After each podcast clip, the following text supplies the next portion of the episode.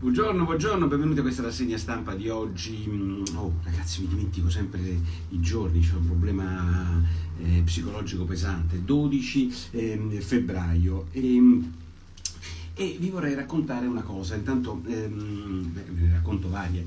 Ehm, siccome oggi c'è tutta questa polemica sul voto di Sanremo, io peraltro di questa storia, adesso è orrendo autocitarsi, ma della polemica eh, del televoto è una cosa talmente vecchia eh, che l'avevo scritta in un libro, mi sembra il Padre Eterno Liberale, cioè questa presunzione che la sala stampa, eh, il, come si chiamano, i grandi esperti o quegli esperti di radio eh, capiscono quali sono le canzoni canzoni buone meglio del pubblico. Io mi sono sempre chiesto, ma le canzoni le comprano il pubblico o eh, quelli delle sala stampa che gliele danno gratis, quelli delle radio che gliele danno gratis, le compra il pubblico. Il mercato è fatto dal pubblico o dall'establishment? È fatto dal pubblico. E allora perché non facciamo giudicare il pubblico? Perché in realtà c'è questa idea straordinaria per cui i giornalisti di musica sono dei fenomeni, ma è questa è diciamo una polemica questa mattina mi veniva in mente perché si considera sempre ehm, diciamo, eh, i giornalisti e gli esperti eh, quelli che sono meglio del popolo di merda, no? Il popolo un po' di camorristi, di napoletani, di friulani, eh, ehm, di evasori fiscali. Il popolo fa sempre schifo, mentre chi ci comanda è sempre super fico, no?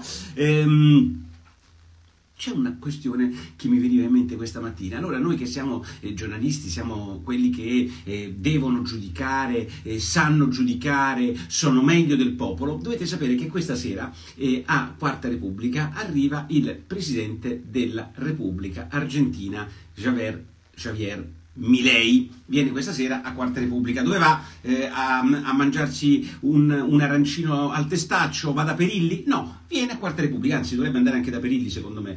E, ehm, Dice Riccardo Zanon, colpo grosso Milei. Beh, insomma, ci ho lavorato da un po' perché scrissi una introduzione di un libro eh, prima che qualche sito eh, mi spieghi che è la Meloni che me l'ha presentato. No, non è la Meloni che me l'ha presentato, come non è la Meloni che mi ha presentato Musk, ma il contrario.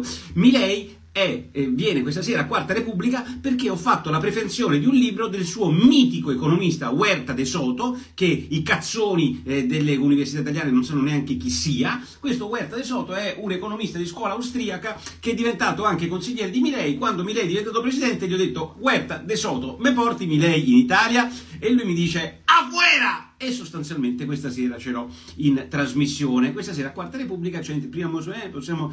Ehm, il punto fondamentale è che quindi questa sera c'è il capo di Stato, eh, come vi posso dire, di una, un paese eh, in cui lui, lo stesso capo di Stato per tre quarti italiano, perché ha tre nonni su quattro italiani, eh, un posto in cui la metà della popolazione è di origine italiana, un posto che, come dice Milei, all'inizio del Novecento era uno dei paesi più ricchi per PIL pro capite, quindi stasera ci vediamo, ci godiamo insieme a Milei. Oggi, eh, stamattina, facciamo un comunicato stampa che va sui giornali, ovviamente nessun giornale riprende, figuratevi un po' voi, il fatto che questa sera ci sia Quarta Repubblica Milei, ma persino la verità, la verità eh, o Libero sono sempre lì che, o il giornale, cioè non è, non è, una grande notizia, me ne rendo conto, chi se ne frega, no? Il punto è un altro, che oggi eh, vedo il Corriere che c'ha tutti i giorni, il Corriere della Sera, lo straordinario Corriere della Sera, dove ci saranno stati anche i loro uomini in giuria per dedicare le, le le, canzoni più belle del... Ehm, di Sanremo, beh, insomma, l'ultimo bottoncino, beh, Corriere della Sera è di Cairo e della 7, quindi è chiaro che loro hanno comprensibilmente un'attenzione per tutto quello che arriva dalla 7. L'ultimo bottoncino eh, dei consigli per questa sera, eh, da Porro, cioè dal sottoscritto a Quarta Repubblica, arriva Crosetto. Io sono rimasto là, ho detto siete dei grandissimi! Stasera Crosetto a Quarta Repubblica. Il problema è che era già venuto un paio di settimane fa a Crosetto e questa sera, peraltro, viene la seconda carica dello Stato che si chiama La Russa, oltre a Milei. Quindi voglio dire, stasera poi devono scegliere. Se non vi piace Milei, c'è la Russa. Ma Crosetto! Ma che cazzo c'entra Crosetto? Mm farebbe Milei, la motosega. Io l'ho trovata una cosa stupenda. Allora, cosa mi ha fatto pensare questa riflessione? Perché? Perché ci deve essere una giuria dei giornalisti che vale più del voto della Sorapina o De Gennarino o De Bacò ad Andria? Per quale cazzo di motivo? Chi è che ha stabilito che gli espertoni giornalisti sono meglio del voto popolare? Porca di quella puttana! Chi l'ha stabilito? Perché? Io non ce l'ho finalmente. Figuratevi un po' voi se ce l'ho con Corriere della Sera. Anzi, io trovo che sia ancora il giornale che vi leggo per primo, ma mi viene da morire. Il punto fondamentale è che il giornalista è responsabile. Io qualsiasi cazzata che dico sono irresponsabile, tranne in due casi. Se scrivo di un giornalista del Fatto Quotidiano o se scrivo di un magistrato. In quei casi non sono irresponsabile, mi fanno causa e vincono la causa.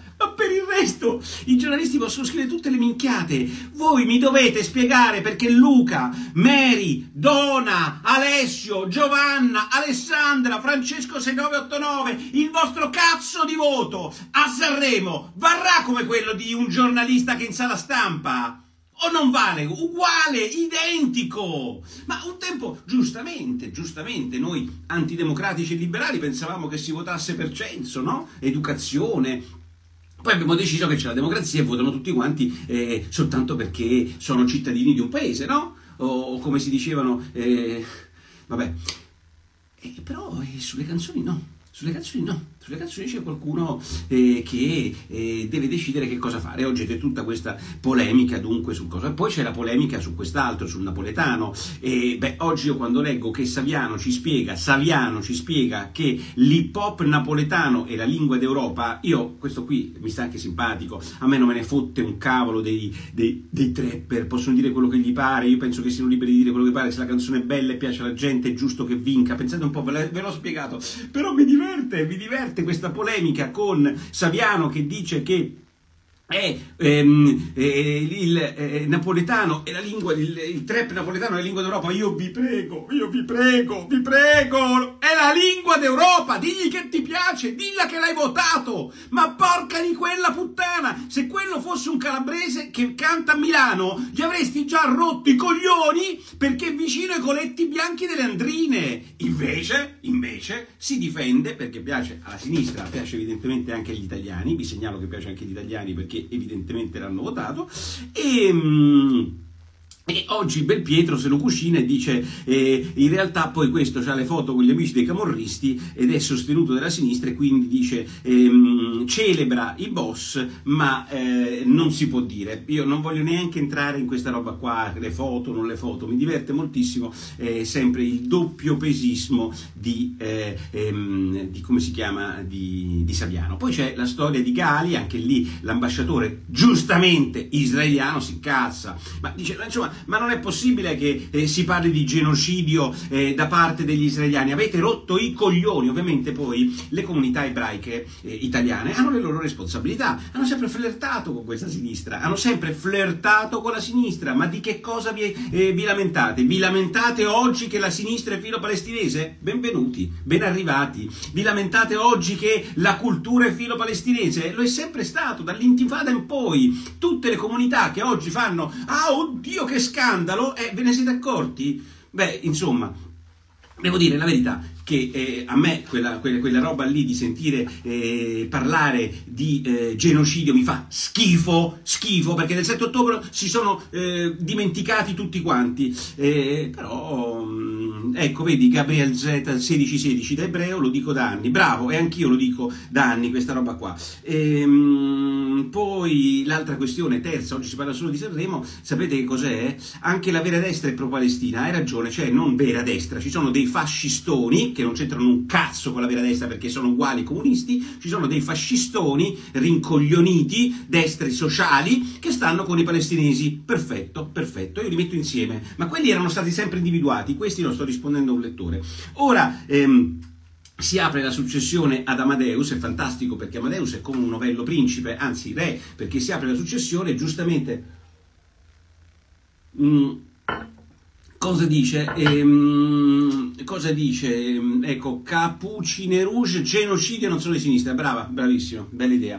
Ora si apre la successione ad Amadeus, dice Repubblica, e come titolo giustamente la stampa, è eh, ora chi eredita il 75%, 75% di share che è un valore pazzesco e il favorito sarebbe Bonolis Ehm, poi c'è l'altra questione straordinaria delle dichiarazioni di Trump. Trump, come sempre, dice delle cose tremende e posso dirvi la verità, a me sta sui coglioni, ve lo dico ver- francamente, perché vedete, Biden è, è, come diceva oggi Rampini, è un vero problema e, e, ed è un grandissimo problema anche il Partito Democratico, la cultura woke, quella cultura insopportabile che hanno fatto i democratici. Però parliamoci chiaro, per quanto ehm, io cerchi, e l'ho fatto anche nel primo mandato di eh, Trump, di ehm, sgrossarlo da certe cose, la cosa che ha detto ieri è una cosa da stronzi. Però è ragionevole. Non so come spiegarvi, è una cosa da stronzi ma è ragionevole perché dice semplicemente non vedo per quale motivo gli americani debbano difendere i paesi aggrediti se gli stessi paesi aggrediti non pagano la Nato perché dovrebbero dare il 2% della PIL alla Nato. E lo stesso Sallusti dice mi sembra una cosa incomprensibile, se non capiamo che dobbiamo armarci, che è l'unico modo per difenderci, beh, insomma dobbiamo andare avanti. Il punto vero però di queste cose che dice Trump, che sono più che ragionevoli, mi fa veramente innervosire il modo con cui le fa queste cose. Non c'è bisogno di avere questo modo così, eh, diciamo, brusco e, e, letale nei confronti di una destra che può anche essere conservatrice, diversa, meno come possiamo dirvi, meno tranchant, però voglio dire, sono gusti e capisco bene il pezzo quindi di Sallusti che dice l'Europa si svegli, so, solo armati siamo liberi, che più o meno è esattamente la stessa cosa che ha detto Donald Trump in modi diversi. Due, due operazioni societarie, Moratti che vendono eh, la Saras a un ehm, colosso olandese che si chiama Vitol, tutti i giornali che fanno un grande elogio di queste robe qui, se, cioè quando parlano eh, i giornali della Meloni che svende delle privatizzazioni, ricordiamo ricordiamoci che noi abbiamo preso una delle zone più belle della Sardegna, mi sembra che si chiami la Baia degli Angeli, quella strada che porta da, ehm, che l'ho fatta migliaia di volte, da Cagliari scendendo giù, eh, tra l'altro ci hanno messo 122 anni per fare due corsie lì e poi a un certo punto non ce n'è neanche di due di corsie, quindi uno dovrebbe dire ma che cazzo di situazione è quella che ci si trova tra Cagliari e Pula, però c'è in questa bellissima baia gli è stato permesso ai, sardi, ai, ai, ai, ai Moratti di fare negli anni in cui si poteva fare al vecchio Moratti questa eh, enorme eh, raffineria che ha reso ricchi Moratti ma anche eh, è stata evidentemente utile per lo sviluppo di questo paese e adesso i Moratti l'hanno venduta e la vendano, hanno valorizzato la Sara su 1,7 miliardi, vendono la loro quota del 35% 600, i privati sono liberi di fare quello che cazzo gli pare, ricordatevi che una cosa mi è rimasta sempre in testa, cioè la quotazione di Saras fu un furto ai danni dei piccoli risparmiatori, si deve dire con affetto nei confronti ehm, della verità, perché eh, oggi vendono, ma il primo, la quotazione di quella società fu una quotazione che fu fatta proprio con delle cifre talmente elevate che sì, chi sottoscrisse quella società in IPO eh, vide il giorno della quotazione perdere un botto di soldi. E queste sono cose che il mercato ricorda e ricordo soprattutto io.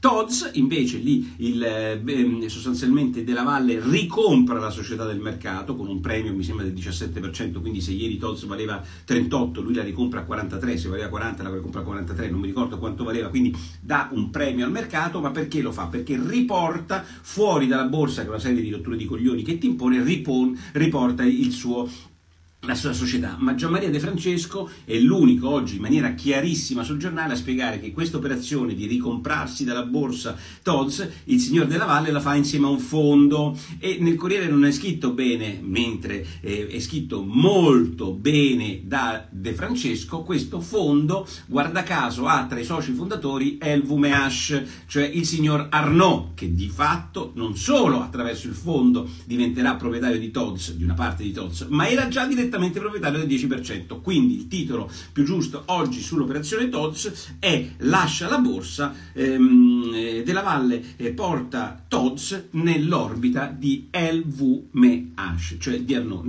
Stasera con Quarta Repubblica e tutto il resto a fuera, dice Elisabetta.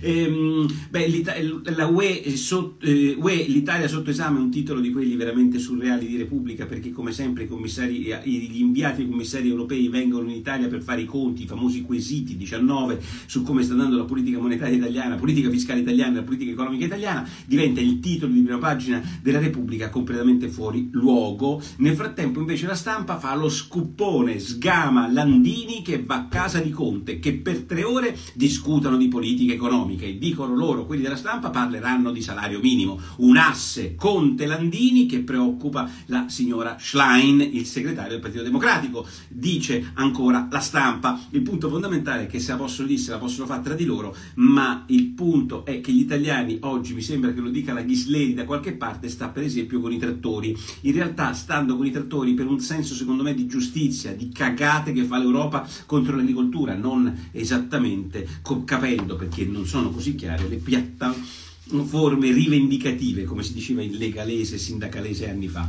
Bene, Qua che abbiamo? Rimettere il servizio militare, dice Alessandro Ghetti, eh, Elisabetta eh, Elena Barchi, ciao anche a te, eh, Rugge Doc Turmosic, solo vinili, uno dei nostri vuole che ci siano soltanto vinili, mettiamo solo vinili, io eh, sono, sarei anche d'accordo, stasera la motosega liberale, quindi oggi nonostante le informazioni contraddittorie, diciamo così, ehm, dell'informazione più quotata in Italia, questa sera alle 20 21.30 ci sarà il presidente argentino Milei che ci spiegherà perché il comunismo è una malattia dell'anima. Sì, questo glielo chiederò. Ma veramente il comunismo è una malattia dell'anima?